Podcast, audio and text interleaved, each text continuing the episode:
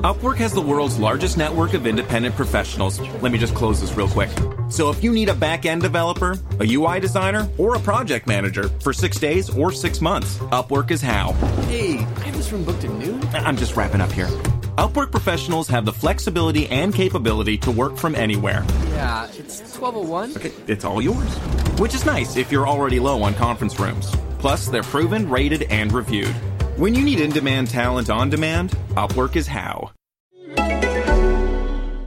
You're listening to Lucy Kellaway's podcast from the Financial Times. Let me tell you about two things that have happened to me recently. The first concerns a shabby pair of brown suede ankle boots. The second, a glossy lipstick called Nude Lips. The ankle boots experience has made such a deep impression on me that I've already told it at length, ancient mariner like, to eight different people.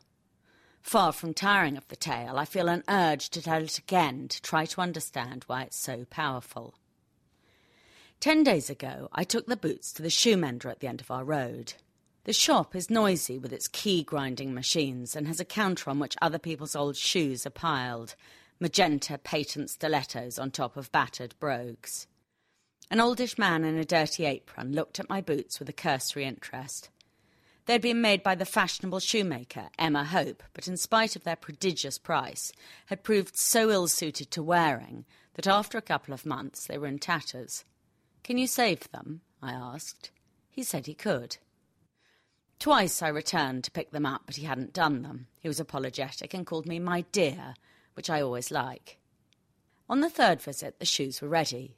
The new leather soles were perfect. The ragged suede on the heels was smoothed. The uppers were tidied and waterproofed. The price was £23.90p. I told him I was delighted that he had done a wonderful job. He looked gruff in the way that shy men do when they're pleased, and instructed his employee not to charge me for the black shoe polish I was buying.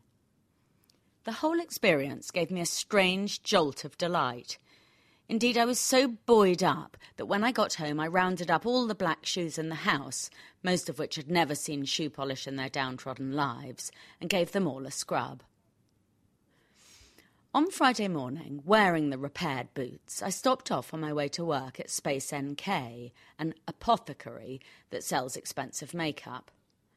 A courteous shop assistant asked if she could help, I said I wanted a lipstick that makes it look as if you aren't wearing any, and she stood there patiently as I daubed baby lips, sexy lips, and nude lips on the back of my hand.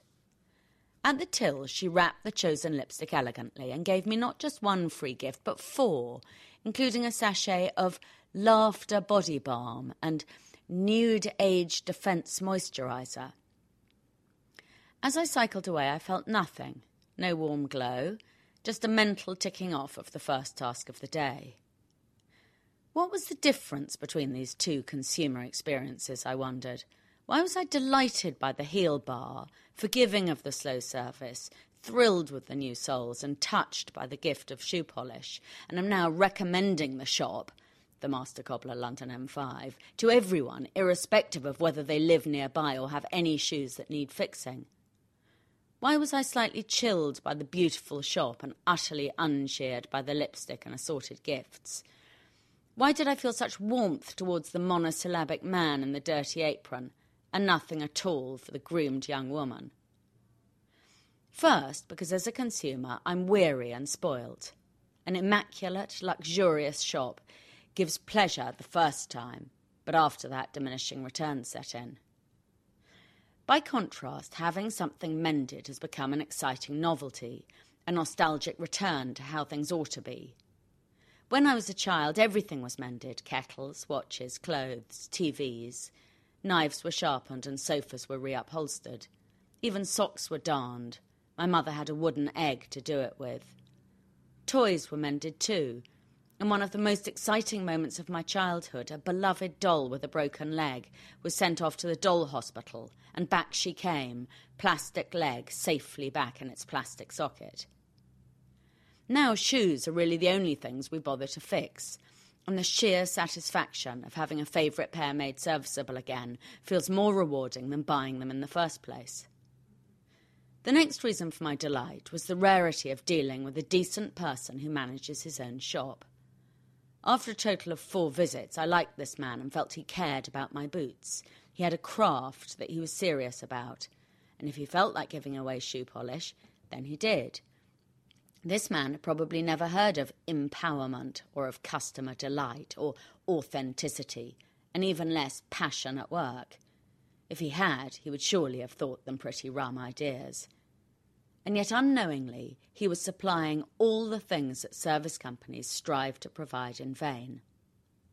The scale of my pleasure shows how starved I am of the pleasant everyday encounters that used to be a part of shopping. A little bit of human warmth is now so rare that it touches us and makes our day when we see it. I suspect there's something in the nature of a big chain that squeezes this out. The Space NK woman was well trained and was following all instructions to the letter, yet simply by doing it right, she was doing it wrong. The result was chilly. Indeed, the more companies try to talk the language of customer delight, the more dismal the result. Delight can't be made through formula and can't be made from handing out laughter body balm willy nilly. It's made when someone does his job with decency and professionalism and who occasionally dispenses an unforced half smile along with a little tin of shoe polish. Thank you for listening. To read Lucy Kellaway's columns online, please visit www.ft.com forward slash Kellaway. Upwork has the world's largest network of independent professionals. So if you need a go to designer, a video editor, or a social media specialist for six days or six months, Upwork is how. And it's basically like they're right here in your office, except they're not here here, so they can't hear Greg's remarkably loud typing. Hey, buddy! I take it back. You can hear that from anywhere. And Upwork professionals are proven, rated, and reviewed. When you need in demand talent on demand, Upwork is how.